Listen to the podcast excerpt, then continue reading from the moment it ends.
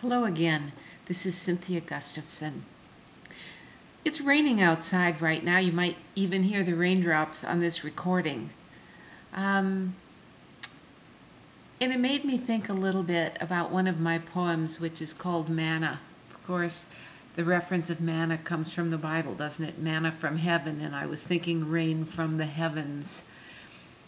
But I also thought of this poem because I was in the attic this week looking for a special box. That box has some things in it from my grandmother. I've moved around a lot, and so I haven't kept very much, but that one box was very special to me because my grandmother, who was born in 1898 and of course is not living anymore, used to make the most beautiful flannel baby blankets that you've ever seen in your life. Not only seen, but felt. They were really, really wonderful. And she used to sell them in my mom's beauty shop. And so we always had a lot of them around. And then one day my grandmother stopped making them, and I bought the last two of them just to make sure that in case I ever had grandchildren, there would be at least two blankets, one for each of my children. Well, I looked at those blankets this week. They still look brand new, as if they had been made yesterday. And that is what this poem is about. It's called Manna, and it talks about where these incredible blankets came from.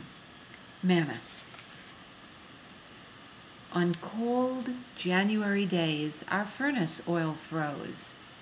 Mother boiled water to pour over frigid pipes, while we covered ourselves with homemade quilts made from flannel Grandma found in dumpsters behind the Kid Duds pajama factory, patched, sewed, and tied together with tight knots.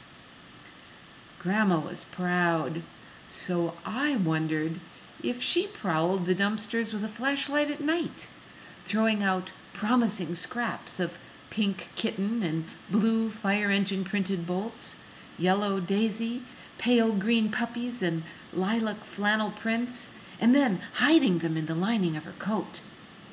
She never learned to drive a car, so I know she must have walked home wearing the puffy coat, probably using the same flashlight in the dark, past the dry goods store, where it cost more than she was willing to pay. She wasn't poor, but these flannel scraps had been thrown into the dumpster to rot.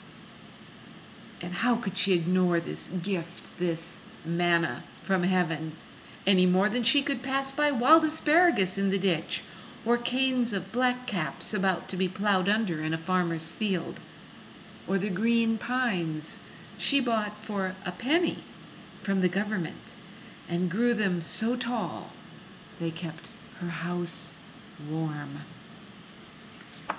Manna. Well, sometimes it's wonderful thinking about our grandparents, isn't it? But also thinking about the way they lived, which was not wasting anything. I mean, not wasting anything. If she saw something that was being wasted, she would figure out a use for it. My mother was the same way, and I've pretty much been that way most of my life. This poem is called Manna because that free flannel wasn't just manna from heaven. So was the love that was put into those quilts that she sold for babies, and she made into larger quilts for all of us kids that we put around ourselves when we were cold in those Minnesota winters. Manna. There's a lot of manna from heaven if we just look at it that way. What is manna in your life? What is a blessing to you? Think about that thought for a while. And have a wonderful month of July, whether it's sunny or it's raining. Enjoy this wonderful summer. And of course, visit me on my website, www.cynthiagustafson.com. And I'll see you next month.